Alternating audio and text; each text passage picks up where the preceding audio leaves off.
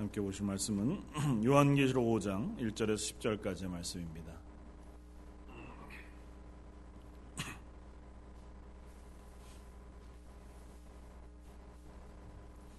요한계시록 5장 1절에서 10절까지의 말씀입니다.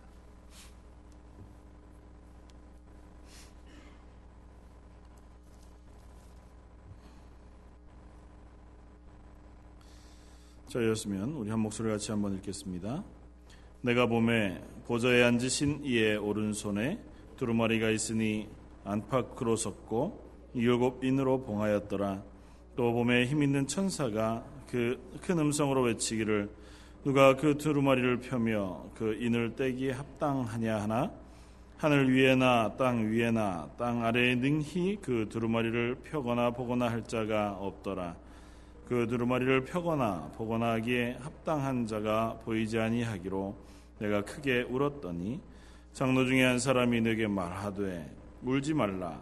유대 지파의 사자 다윗의 뿌리가 이겼으니 그 두루마리와 그 일곱 인을 떼시리라 하더라. 내가 또 보니 보좌와 내 생물과 장로들 사이에 한 어린 양이 서 있는데 일찍이 죽임을 당한 것 같더라 그에게 일곱 뿔과 일곱 눈이 있으니 이 눈들은 온 땅에 보내심을 받은 하나님의 일곱 영이더라. 그 어린 양이 나와서 보좌에 앉으신 이의 오른손에서 두루마리를 취하시니라. 그 두루마리를 취하심에 내 생물과 24 장로들이 그 어린 양 앞에 엎드려 각각 검은고와 향이 가득한 금 대접을 가졌으니 이 향은 성도의 기도들이라. 그들이 새 노래를 불러 이르되 두루마리를 가지고 그 임봉을 떼기에 합당하시도다. 일찍이 죽임을 당하사 각 족속과 방언과 백성과 나라들 가운데서 사람들을 피로 사서 하나님께 드리시고 그들로 우리 하나님 앞에서 나라와 제사장들을 삼으셨으니 그들이 땅에서 왕노릇 하리로다 하더라. 아멘. 요한계시록 4장과 어, 5장은 어, 하나님 앞에 드려지는 예배와 어, 또 예수 그리스도를 향하여 올려지는 찬양과 예배를 우리에게 보여주고 있습니다. 일곱 교회에 보내는 그 편지들을 마치고 나서 그 교회들이 결국은 올라가 하나님 앞에 서서 예배하게 되어질 것들을 보여주는 것으로 4장, 5장은 연결되어져 있습니다. 이 땅 가운데서는 어쩌면 어, 여전히 어려움 가운데 있고 고난 가운데 있고 또 세상의 여러 세력과 싸우고 또그 아, 전쟁 가운데서 지치고 넘어져 있어 피 흘릴지라도 우리에게 있어서 여전히 승리는 담보되어져 있고 하나님께서 우리 교회를 결국은 하나님의 나라로 인도하여 드리시겠다고 하는 아, 그 확신에 찬 모습을 요한계시록은 그려주고 있습니다. 사도 요한으로 하여금 하나님께서 성령 가운데 이 사도 요한을 아, 데리고 올라가셔서 천상에서 이루어지고 있는 하나님의 영광 가운데 임하심과 그 가운데 드려지는 놀라운 찬양과 예배를 보게 하심으로 우리가 이 땅 가운데서 여전한 실패, 연약함, 또 고난과 고통 그것이 우리의 끝이 아니고 또 그것 속에서 마치 정말 승리할 수 있을까 하는 그 질문 어, 가운데 어, 있을 때에 하나님께서 그 질문에 응답하시는 것으로 4장 5장의 말씀 우리에게 보여주고 계신 것 같아 보입니다. 어, 마지막 때 혹은 우리의 미래에 대한 이야기들을 우리가 하게 되어지면 어, 늘 그런 고민을 합니다. 도대체 언제 그 일이 일어날 것인가? 그래서 계시록을 우리가 늘 읽으면서 계시록 가운데서 알고 싶어하는 것은 어, 그것입니다. 언제 예수님이 다시 오실 것이냐? 그리고 또 그때 나는 어떻게 될 것인가? 그게 관심사 아니겠습니까? 예수님께서 다시 재림하시는 시기를 알면 아, 내가 그 시기에 맞춰서 조금 더 경건하게 살 수 있을 것 같고 또 내가 예수님이 재림하시고 난 이후에 어느 곳에 있을 것인가 라고 하는 것에 대단한 궁금증을 가지게 됩니다. 근데 예수님은 우리들을 향해서 오늘 뭐 계시록을 통해서도 동일한 말씀을 하시지만 어, 그때가 언제냐에 대한 관심보다는 너희는 이 땅 가운데 하나님의 교회로서의 삶 그것이 더 중요하다고 말씀하고 계신 것 같아 보입니다. 그리고 요한계시록 오늘 말씀을 통해서는 특별히 그 종말의 때에 중요한 것은 그때가 언제냐 그리고 무엇으로 그 종말이 오느냐 이런 것보다는 그 마지막 때에 심판의 주인이 누구냐고 하는 것에 하나님은 더 관심이 있고 그것에 주목하기를 우리에게 요청하고 계신 것 같아 보입니다. 언제 이 일이 이루어지느냐 그건 너희가 굳이 알 바가 아니라는 거죠. 부활하신 예수님을 만나 배웠고 제자들이 예수님께 묻습니다. 주여 주께서 이스라엘의 나라를 회복하심이 이때시니까 사도행전 1장 7절 8절에 예수님이 그들에게 대답하시기를 이렇게 말씀하십니다. 때와 시기는 너희가 알 바가 아니고 오직 성령이 너희에게 임하시면 너희가 권능을 받고 예루살렘과 유다와 사마리아와 땅 끝까지 이르러 내 증인이 되리라. 니네 관심과 내 관심은 겁니다. 제자들의 관심, 우리의 일반적인 관심은 언제입니까? 라고 하는 거죠. 그런데 하나님의 관심은 그것이 아니라 그 일이 완성되어지는 그때를 하나님은 기대하고 바라보시고 그 일을 할 너희들 그리고 그 일을 완성하실 주권자 되시는 하나님에 대한 것들을 알리고자 하고 계시다는 것입니다. 세례 사도 요한을 통하여서도 이 요한계시록을 통하여 하나님 우리에게 누차 말씀하고 싶어 하시는 것은 언제 이 일이 이루어질 것이다 라고 하는 것에 대한 힌트를 우리에게 알려주고자 하시는 것이 아닙니다. 이 일을 통해서 하나님이 우리에게 말씀하시고자 하는 것은 이 일은 이루어질 것인데 그 일은 결국은 주권자 되시는 하나님 손 안에서 이루어진다고 하는 사실을 너희가 기억하라는 거죠. 지금 우리의 삶 가운데 정말 하나님이 그 일을 하실까? 하나님 살아 계실까? 하나님께서 우리를 하나님의 교회로 든든히 지키고 계시는 것은 맞는 것일까? 하는 그런 의문과 의심이 들 때에 하나님은 그렇다고 말씀하고 계시는 것이고 그 일은 반드시 이루어질 것이며 그 일을 이루시고 계획하시는 하나님은 창세 전부터 천지를 창조하셨고 그 구원의 계획을 이루어 오셨으며 완성하실 하나님이시다고 선언하는 것이라는 겁니다. 그리고 그런 우리들에게 그 하나님 앞에 예배할 것을 요청하고 계신다는 거죠. 그래서 4장과 5장은 그 피조물들이 하나님 앞에 온전하게 반응하는 유일한 반응인 예배, 찬양, 그것을 우리에게 보여주고 있습니다. 오늘 본문에 이렇게 씁니다. 내가 봄에 보좌에 앉으신 이의 오른손에 두루마기가 있으니 안팎으로 썼고 일곱 인으로 봉하였더라. 어, 이제 하나님 천상에 계신 그 하나님께 예배하고 나서 이 사도 요한이 눈을 떠서 보았습니다. 보좌에 앉으신 그 예, 손에 어, 한 두루마리를 보았습니다. 두루마기라고 하는 것은 뭐 보통 사람들이 그냥 단순하게만 떠올려도 하나님의 말씀을 떠올리는 것 아니겠습니까? 두루마기를 보았는데 그 두루마기가 아, 봉인이 되어져 있고 안팎으로 글씨들이 빽빽하게 써져 있었다는 겁니다.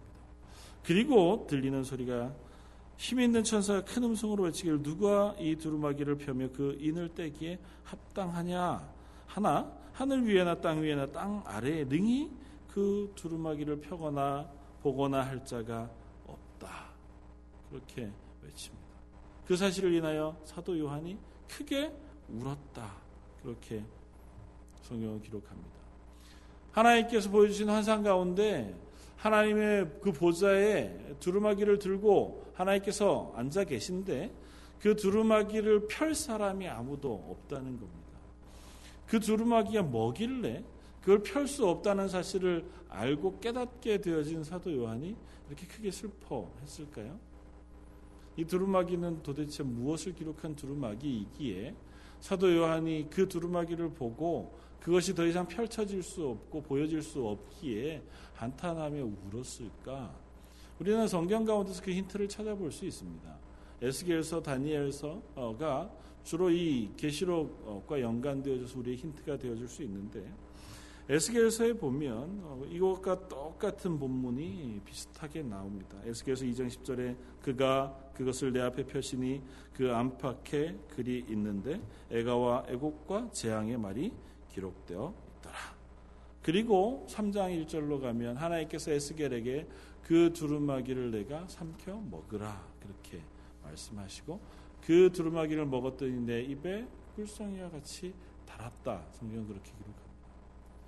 그러니까 아마 이 두루마기의 말씀은 이 두루마기와 비슷할 겁니다. 하나님께서 앞으로 이 땅 가운데 심판하실 심판의 모든 것 그리고 온 땅을 마지막으로 어, 심판하실 그것에 대한 기록들을 해놓은 두루마기일 것입니다. 그 두루마기가 임봉이 되어져 있습니다.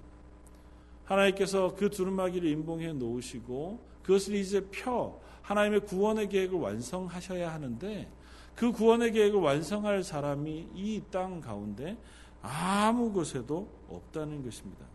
특별히 땅 하늘 위에나 땅 위에나 땅 아래에나 그러니까 온 세상 이 피조 세계 가운데 하나님의 구원의 계획, 어쩌면 심판의 계획을 이루어가고 완성하실 어떠한 존재도 발견할 수 없었기 때문에 사도 요한은 그것 때문에 슬퍼했다는 것입니다. 우리 같으면 하나님의 심판이 이루어질 사람이 없으면 어, 좋아하지 않겠습니까? 심판에 맞다 틀리면 우리가 당하는 것은 그저 어, 그것으로 인한 징계이거나 죽음일 텐데 사도 요한은 그 심판 가운데 이루어진 하나님의 구원을 사모하며 바라보았을 것이고 그것 가운데 언약되어진 하나님의 구원의 은혜를 사모함으로 하나님의 나라를 보았잖아요.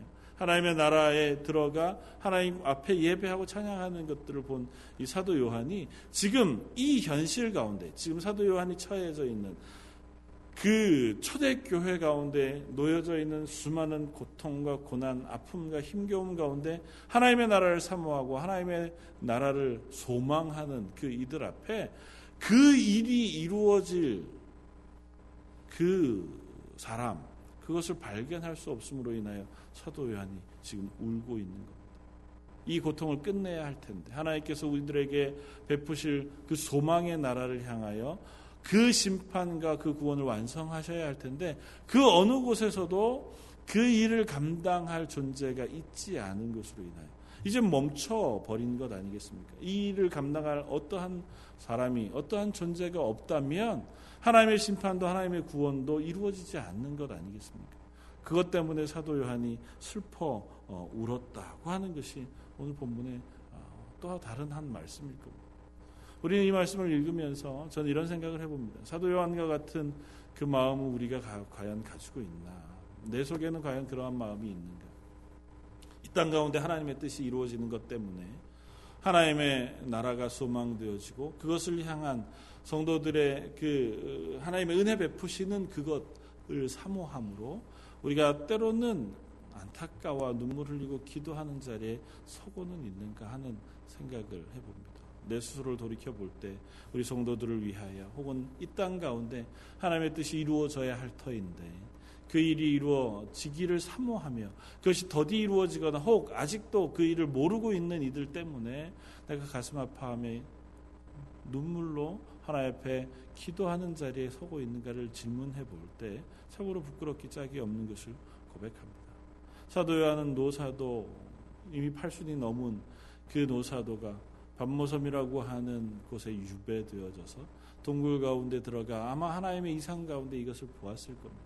그것에서 말씀을 기록하면서 그가 그곳에서 기도한 그 자리가 뭐 정확히 그 자리인지 모르지만 지금도 반모섬이라는 곳에 관광지로 가면 그 사도 요한의 동굴을 발견할 수 있고 기도했던 그 자리를 발견할 수 있다고 얘기하잖아요.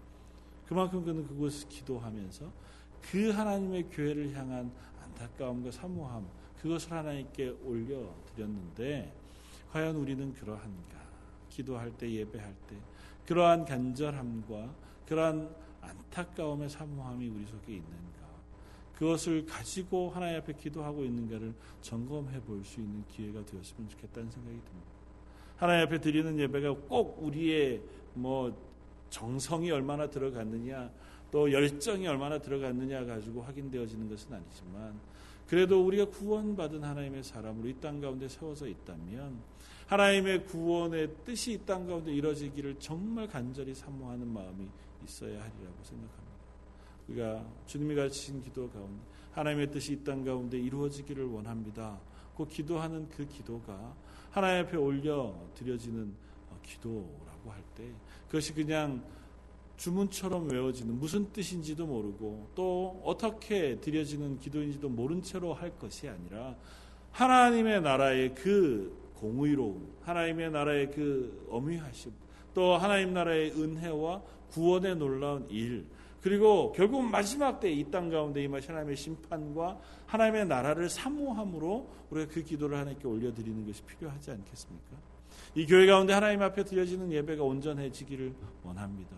우리를 통해서 이 땅 가운데 하나님 알지 못한 이들에게 하나님의 복음이 선포되어지기를 원합니다. 하나님께서 이 땅 가운데 베풀으신 구원의 은혜가 온 세상 가운데 퍼져나가게 되어지기를 원합니다.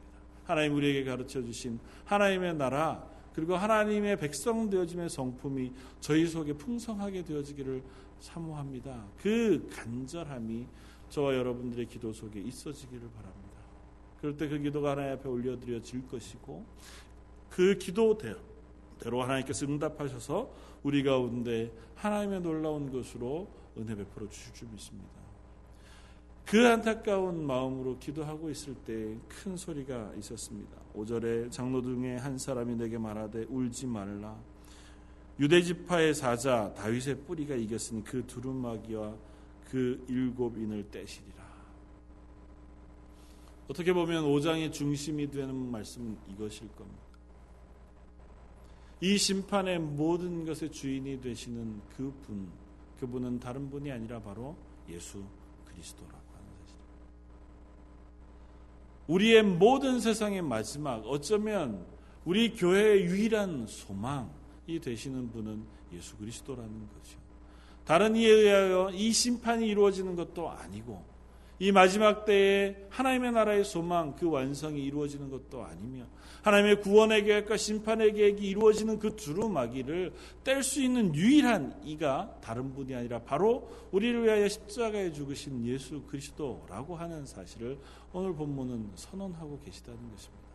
그리고 그것으로 인하여 사도 요한이 그러했던 것처럼 우리도 기뻐하고 감사하며 예배할 수 있었으면 좋겠습니다. 사도 요한은 그 얘기를 듣고 그 얘기를 듣고 그 앞에서 예배하는 모든 이들과 함께 그 역시 예배 동참하는 사람이 될 수 있었습니다. 슬퍼 울며 이 일이 어떻게 이루어질 것인가 그렇게 고민하며 걱정하던 사도 요한에게 그 일을 행하실 이가 있다고 하는 이야기를 듣고 그분이 다른 분이 아니라 유대 지파 중에 사자예요. 사자는 라이온입니다. 그냥 말 그대로 사자. 그리고 다윗의 뿌리 그가 이 일을 행하실 것이라고 하는 이야기를 듣게 되었습니다. 하나님께서 우리를 향하여 하고자 하시는 그 마지막 심판과 구원의 완성은 다른 이로 인하여 우리에게 주어지는 것이 아니라 예수 그리스도를 통하여 우리에게 주어진다는 것입니다. 유다 지파의 사자라고 하는 이야기는 창세기 49장에 어, 나오는 말씀입니다. 유다를 유다를 축복하는 그 축복의 기도 가운데 유다는 사자 새끼로다 홀이 유다를 떠나지 아니하며 칠이자의 지팡이가 그 발 사이에서 떠나지 아니하시기를 실로가 오시기까지 미치리니 그에게 모든 백성이 복종하리로다.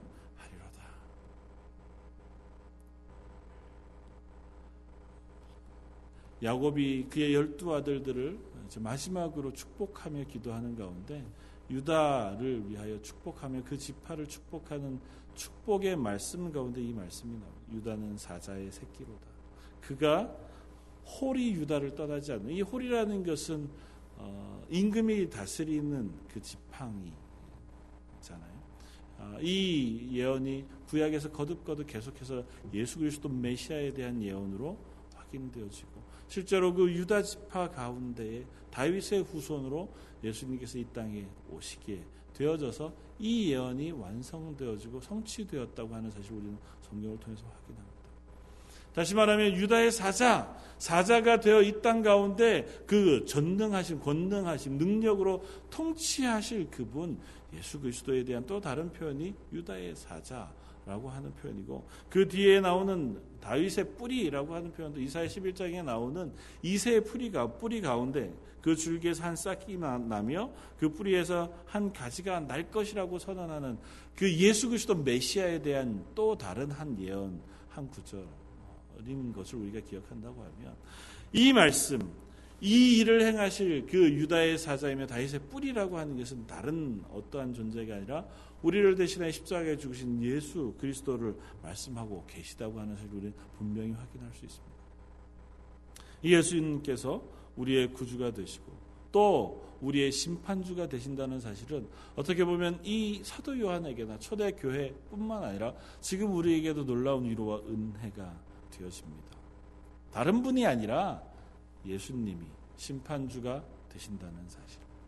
온 세상을 향하여 6장부터 이제 그 예수님께서 일곱 인 가운데 하나씩을 떼시면서 이 땅 가운데 하나님의 심판이 쏟아져 내려옵니다. 지난주에 말씀드린 것처럼 하나님의 거룩하심이 이 땅 가운데 쏟아져 내려올 때에 이 땅이 그 앞에 반응하지 못하고 죄악으로 인하여 죽어가게 되어지는 일들을 우리가 보게 될 겁니다. 그런데 그 심판을 행하시는 이가 다른 분이 아니라 예수님이라는 사실이 다른 이들에게는 모르겠지만 우리들에게는 소망이 되어진다. 왜요? 그 예수님이 우리의 구원을 위하여 기꺼이 당신의 생명을 아끼시지 않으신 분이시기 때문에 이 세상을 심판하실 분이 다른 분이 아니라 나를 살리기 위하여 당신의 생명을 우리를 대신하여 십자가에 죽기까지 내어놓으신 분이시라는 사실 때문에 우리는 그 예수님의 심판주 되심을 인하여 기뻐하고 또 위로를 얻고 소망을 갖게 되어진다는 거죠. 우리는 아무리 해도 죄인입니다. 어떻게 이 땅 가운데 삶을 살아간다 할지라도 그리스도인으로 내가 최선을 다하고 성화되어 가기를 애쓴다 하더라도 저나 여러분들이 죄인으로 살아갈 수밖에 없는 존재들인 것을 고백합니다. 그런 우리들이 하나님의 심판대 앞에 섰을 때 그 심판의 주인이 되시는 분이 다른 분이 아니라 예전에 나를 위하여 죽어주신 그분이라는 사실이 우리에게 얼마나 큰 위로가 되겠습니까?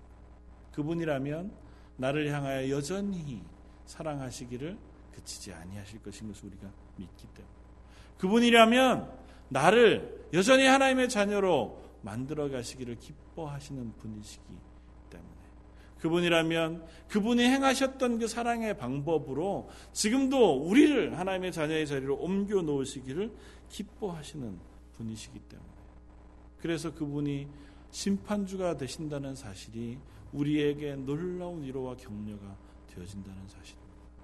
온 세상은 하나님의 심판으로 인하여 두렵고 그 두려움 앞에 도저히 설 방법이 없을 아, 때라도 우리는 그 앞에 당당히 서서 그 하나님의 도우심을 구하고 하나님이 날 구원하실 것을 사모하는 자리에 설 수 있게 되어진다는 거죠. 돌이켜 보면 초대 교회가 당하고 있던 그 환란 가운데 이 사도 요한을 주 통해서 보여주는 이 그림은 얼마나 큰 위로의 그림이 되어지는지 모를 것입니다. 지금 왕위에 있는 온 세상의 권세를 다 잡은 것과 같은 로마의 권세, 그리고 그들을 핍박하는 유대인들이거나 혹은 로마인들의 그 군사력이나 혹은 세상의 정치적인 힘들, 그 앞에서 정말 어떻게 보면 고난 가운데 있고 더욱 심하게는 목숨을 빼앗길 만큼 자기의 신앙을 지키기 위하여 정말 힘겨운 시간을 보내고 있는 그들에게 그들을 향하여 이 땅 위에 잠시 그들이 가지고 있는 고난은 그만큼일지라도 그 모든 세상을 향하여 완전한 심판을 행하실 그 심판주가 되시는 분이 다른 분이 아니라 우리를 위하여 십자가에 죽으신 예수님이라는 그 그림을 그 영상을 깨닫게 하고 보여주신다고 하는 사실입니다. 그것으로 너희가 힘을 얻기를 바란다는 거죠. 어떻게 보면 그런 그림 아니겠습니까? 이 땅 가운데서는 로마의 권세가 혹은 교회를 핍박하는 수많은 권세가 어, 교회들을 핍박하여 교회를 깔고 뭉개는 것 같은 그 그림 속에 그 위에 온 세상을 주관하고 계시는 하나님께서 이들을 바라보시고 그들을 향하여 철장을 드시고 그 심판을 지금 내리고 계시는 그 그림을 본다면 우리의 입장이 저 밑에 있는 교인의 입장이라면 이 전체 그림을 바라볼 때 얼마나 큰 용기와 힘이 있겠습니까? 조금면 조금만 참으면 된다. 내가 이 땅 가운데 지금의 연약함 이것으로 끝나는 것이 아니고 하나님이 결국은 내 편이 되셔서 이 모든 것들을 다 심판하실 것을 사모하며 바라보는 그 마음이 이 땅 가운데 또 하루를 그리스도인으로 살아가게 하는 힘이 되어지는 것 아니겠습니까? 그리고 그 예수님이 심판주가 되신다는 사실은 그래서 그분이 나를 사랑하시는 분일 뿐만 아니라 대단한 능력이 계신 하나님이라는 사실로 기인합니다. 그냥 그분이 나를 사랑하시는 분에서만 끝났다면 어, 사랑하는 분이 힘이 없을 수도 있죠. 사랑하는 분이 연약할 수도 있습니다. 나를 향하여 당신의 목숨을 내어줄 지연정 그분이 세상과 싸우기에는 참으로 버거운 존재일 수도 있을 겁니다. 그러나 요한계시록이 우리에게 보여주는 영상은 그 분이 나를 사랑하여 당신의 생명을 주시는 분일 뿐만 아니라 온 세상의 모든 권세를 다 가지고 계신 분이라고 하는 사실을 보여주신다. 그리고 이미 그분은 그 권세를 우리에게 한번 보여주신 분이라는 거죠. 뭐라고 얘기합니까?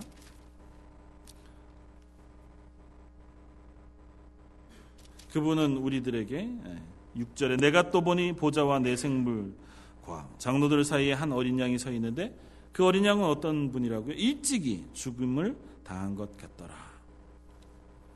그 어린 양은 일찍이 한번 죽임을 당한 것 같더라. 예수님께서 십자가에 죽임을 당한 것 같더라. 그 사실은 또 다른 것을 의미합니다. 죽임을 당한 것으로 끝난 것이 아니다. 그 예수님은 이 땅 가운데 이미 한번 죽임을 당하였으나 죽임으로 끝나지 않고 죽음을 이기신 분이라고 하는 사실을 그 영상 가운데 보여주고 있는 거예요. 우리를 심판하실 심판주는 나를 위하여 생명을 아끼지 않은 분이실 뿐만 아니라 그 죽음 가운데서 온 세상을 주관하고 있는 그 죽음과 싸워 이기시고 그들을 꺾으시며 부활하여 지금 하나님의 우편의 영광 가운데 앉아 계신 하나님이시라는 것. 그 예수님이 우리의 심판주가 되시기에 우리가 결국은 하나님 앞에서 승리하게 되어질 것이라고 하는 사실을 본문을 통해서 우리에게 말씀하고 계시다는 것. 걱정하지 말아라. 이렇게 말씀하신다고. 너희들이 걱정하는 것, 그것 아무짝에도 소용이 없다. 하나님이 어떤 하나님이신지를 말씀해주고 보여주고 계시다는 것입니다. 그래서 그 하나님 앞에 그저 이제 성도들의 반응은 그 뒤에 나오는 내생물 혹은 24장로 수많은 하나님의 성도들이 하는 것과 같이 하나님 앞에 온전히 찬양을 올려 드리는 것 이외에는 아무것도 아니라는 거죠. 9절 10절은 이렇게 찬양합니다. 그들이 새 노래를 불러 이르되 두루마리를 가지고 그 인봉을 떼기 합당하시도다. 일찍이 죽임을 당하사 각 족속과 방언과 백성과 나라 가운데서 사람들을 피로 사서 하나님께 드리시고 그들로 하나님 앞에서 우리 하나님 앞에서 나라와 제사장들을 삼으셨으니 그들이 땅에서 왕노릇 하리로다. 하나님께서 우리를 향하여 베풀어 두신 것, 그 인봉을 떼시기 합당하신 하나님을 향하여 예수 그리스도를 향하여 찬양하는 것 이외에는 우리가 이제는 할 것이 없다는 것입니다. 하나님 우리의 찬양을 받으시기 합당하시고 우리를 온 세상 족속과 방언 모든 민족 가운데서 끄집어내요. 하나님의 자녀 삼으시고 그들을 예수 그리스도의 피로 씻으셔서 하나님의 백성 삼으시고 하나님의 예배하는 자로 세워 놓으셨다고 고백하는 고백만 하나님께 올려드릴 수밖에 없다는 거죠. 우리들의 예배가 또한 그러합니다. 이 시간 하나님 앞에 드려지는 예배가 천상의 예배와는 같지 못하다 할지라도 우리의 예배 역시 나를 구원하여 불러주신 그 하나님 앞에 예수 그리스도의 보혈의 피로 내 죄를 씻으셔서 하나님의 자녀 삼으신 그 구원의 은혜 앞에 우리가 하나님을 찬양하고 하나님께 영광을 돌리며 하나님의 그 하나님 되심, 하나님의 구원자 되심, 하나님이 우리를 구원하신 그 영광을 찬양하는 자리에 서게 되어질 것이라는 것. 이 찬양은 요한계시록 내내도록 계속되었습니다. 내 생물도 하나님 앞에 모셔선 20장, 24장로도 그 앞에 선 수많은 천사들도 거듭거듭 반복하여 하나님을 찬양하고 하나님을 예배합니다. 왜냐하면 하나님 앞에 선 피조물이 할 수 있는 유일한 것은 찬양과 예배 이외에는 아무것도 없기 때문입니다. 이 땅 가운데 있을 동안에는 하나님의 교회에 하나님께서 주어 주신 부르신 소명이 있습니다.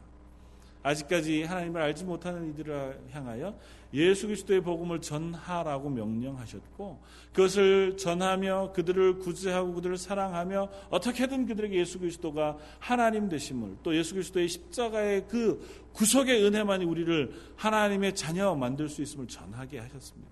그러나 하나님 나라에 올라가는 순간 그 모든 우리의 부르신 소명은 끝이 나게 되어질. 그때에는 더 이상 우리가 그 일을 하지 아니하고 온전히 매 순간 하나님을 찬양하고 하나님을 예배하고 하나님을 기뻐하는 것으로만 가득 차게 되어질 것입니다. 이 요한계시록 가운데 그 찬양이 멈추어지는 때가 있습니다. 계시록 18장 22절에 가면 큰 성 바벨론을 향하신 하나님의 심판이 이루어질 때 그때의 찬양의 소리가 끊어질 것이라고 선언하십니다. 이 땅 가운데서 하나님을 예배하지 못하도록 했던 그 세력, 그 세력을 하나님께서 심판하시는 그 순간 더 이상 그곳에서는 하나님을 예배하고 찬양하는 찬양의 소리가 울려 퍼지지 않을 것이라는 거죠. 하나님을 찬양하는 찬양과 예배가 없는 땅은 죽음의 땅입니다. 하나님과 관계 없는 곳이 되어집니다. 이 세상에 있을 동안에는 여전히 그 무리들이 섞여 있습니다. 이 땅, 뭐 런던 가운데 우리 런던 제일장로교회가 모여서 함께 예배하고 하나님을 찬양하는 이것을 통해서 이 주변에 이 땅이 하나님 앞에 예배하는 모양을 여전히 가지고 있잖아요. 그런데 이 세상 가운데 단 한 명도 하나님을 예배할 수 없는 땅이 되었을 때 그 땅은 그야말로 지옥이 되는 겁니다. 하나님과 전혀 관계 없는 땅. 하나님을 더 이상 예배할래야 예배할 수 없는 땅. 하나님의 심판이 완전히 이루어지면 그 땅은 더 이상은 그들이 하나님을 예배할 수 없는 땅이 되어집니다. 하나님을 알지 못하고 예수 그리스도의 십자가의 구원을 알지 못하는 땅이 되어지기 때문에 그 땅은 하나님을 예배하는 것을 깨닫지 못하는 땅이 되어질 겁니다. 반면에 모여들인 하나님의 백성들이 모인 곳 그곳에서는 모든 이들이 유일하게 하나님만 예배하는 땅이 되어진다는 것입니다. 그것이 천국이며 그것이 지옥입니다. 우리가 이 땅 가운데 살아가는 동안에는 그래서 우리가 모여 예배함으로 이 땅 가운데 하나님의 나라를 경험하는 것이고 이 땅 가운데 예배 가운데 모여 기도하면서 하나님의 나라가 이 땅 가운데 임하기를 우리가 기도하는 것입니다. 우리 가운데 하나님의 은혜를 베풀어 주셔서 우리가 이 땅 가운데 섞여 살지만 그래도 여전히 우리가 하나님의 백성인 것을 깨닫게 해 주십시오. 하나님의 자녀로 이 땅 가운데 하나님을 예배하고 찬양하는 사람으로 살게 해 주십시오. 그렇게 우리가 찬양하고 예배하는 것을 포기한다면 우리가 하나님의 교회로 모이는 의미가 없어진다는 거죠. 예수 그리스도의 십자가의 구원의 은혜를 받은 사람이라면 그래서 우리는 필연적으로 하나님을 예배하는 사람이 될 수밖에 없다는 것입니다. 그건 의무가 아니라 그거는 구원받은 사람의 어쩔 수 없는 반응이라는 내 속에 심으신 성령님께서 우리 속에 찬양하지 않을 수 없게 하고 예배하지 않을 수 없게 한다. 우리의 눈을 떠 하나님의 말씀을 깨닫게 하시는 순간 우리가 그 말씀을 통하여 하나님을 발견하고 하나님의 어떠하심을 우리가 알게 되어지는 순간 그 하나님을 우리가 찬양하지 않을 수 없다는 거죠. 그 하나님을 높이지 않을 수 없고 그 예수 그리스도의 십자가의 구원의 은혜를 우리가 자랑하지 않을 수 없게 되어진다는 거죠. 사도 바울이 그랬던 것처럼 내가 자랑할 것은 예수 그리스도의 십자가의 구원의 은혜 외에는 없다고 고백하는 고백이 야 정말 저 사람 말 잘한다. 뭐 바울이니까 그렇겠지가 아니라 구원받은 사람이라면 그 속에서 일어나는 어쩔 수 없는 반응이라는 것을 점점 우리는 깨닫게 되었습니다. 우리 땅 가운데 살아가면서 그곳을 향해서 달려가는 사람들인 줄 압니다. 말씀을 묵상하는 가운데, 기도하는 가운데, 예배하는 가운데 우리가 그 자리에 서게 되어지기를 바랍니다. 그때에 그때에 우리가 하나님 앞에 그렇게 찬양하며 설 때에 우리는 또 한 모습을 봅니다. 8절에 그 두루마기를 취하심에 누가요? 어린 양이 그 두루마기를 취하심에 내 생물과 24장로와 그 어린 양 앞에 엎드려 각각 검은과 향이 가득한 금 대접을 가졌으니 그 향은 성도의 기도들이라. 그들이 그곳에서 찬양을 시작합니다. 예수님께서 그 두루마기를 취하신 순간 이제 그 하나님의 심판과 그 마지막 구원을 완성하실 그 두루마기를 취하시는 순간 모든 이들은 하나님 앞에 엎드려 예배하고 찬양하기 시작합니다. 그럴 때에 그 내생물과 24장로가 하나님 앞에 엎드릴 때 그들이 손에 검은 고와 또 금 대접을 가졌다고 기록하고 금 대접 안에는 뭐가 들었다고요? 성도들의 기도가 들었다. 요한계시록 8장에 가면 그 금 대접을 쏟으니 천둥과 우레가 온 땅을 향하여 쏟아지는 영상을 보여줍니다. 하나님 앞에 올려드려진 성도들의 기도, 그것을 하나님께서 음향하셔서 그 기도대로 하나님께서 이 땅 가운데 임재하는 모습을 보여주시는 겁니다. 하나님께서 물리적으로 이 세상 가운데 임재하셨을 때 그곳은 항상 천둥과 구름, 빽빽한 구름 가운데 하나님께서 임재하셨던 것을 우리가 확인합니다. 구약의 시내산 위에 하나님께서 임재하여 모세를 만나셔 언약하실 때에 그 시내산 위에 빽빽한 구름 가운데 임재하셨고 그 가운데 천둥과 번개로 임하여 하나님의 임재하심을 보여주셨던 것을 확인합니다. 다시 말하면 성도의 기도가 금대접에 쌓여 하나님께 올려드려진 그 기도는 하나님께서 들으심으로 이 땅 가운데 하나님의 임재하심으로 응답하신다는 겁니다. 우리의 기도가 하나님이 이 땅 가운데 하시는 그 마지막의 사역, 그 하나님의 사역을 하게 하는, 아니, 하게 하는, 뭐, 그건 좀 죄송하지만, 하나님께서 이 땅 가운데 당신의 일을 어, 하시는 그 일의 한 부분을 차지하고 있다는 거예요. 성도들의 어떤 기도 가 그럴까요? 하나님의 뜻이 이 땅 가운데 이루어지기를 우리가 아무리 기도해도 변화가 없는 것 같아 보입니다. 심지어는 우리가 그 뜻이 무엇인지도 정확히 잘 모를 때가 있습니다. 하나님의 뜻이 이 땅 가운데 이루어지길 원합니다. 어떨 때는 아, 정직한 사회가 되는 건가? 공의로운 사회가 되는 건가? 부정의한 게 없어지는 것이 되는 건가? 아니면 사랑하는 사회가 되는 건가? 그런 때도 있겠죠. 하나님의 나라가 하나님의 나라의 뜻이 이 땅 가운데 이루어지는 것은 이 땅에 하나님이 임재하시는 것입니다. 하나님이 이 땅 가운데 주인이 되시는 것입니다. 잠시 이 세상 가운데 죄악 가운데 사단 가운데 넘겨 놓으신 이 세상 그것의 주권을 완전히 하나님께서 회복해 가져가시는 것입니다. 이미 예수 그리스도로 인하여 이 땅 가운데 하나님께서 당신의 주권을 행사하기 시작하셨습니다. 사단에게 그냥 내어 놓으셨던 잠깐 내버려 두셨던 이 세상에 하나님께서 당신의 주권을 행하기 시작하셨습니다. 예수님께서 이 땅에 오셔서 벙어리를 낫게 하시고 또 귀신을 내어 쫓으며 병자를 고치시는 그 사건을 통하여 이 땅 가운데 하나님의 주권이 임하고 있었음을 확인해 주셨습니다. 그리고 예수 그리스도의 십자가의 죽으심과 부활하심으로 그 하나님의 주권은 이 땅에 완전히 선포되어졌습니다.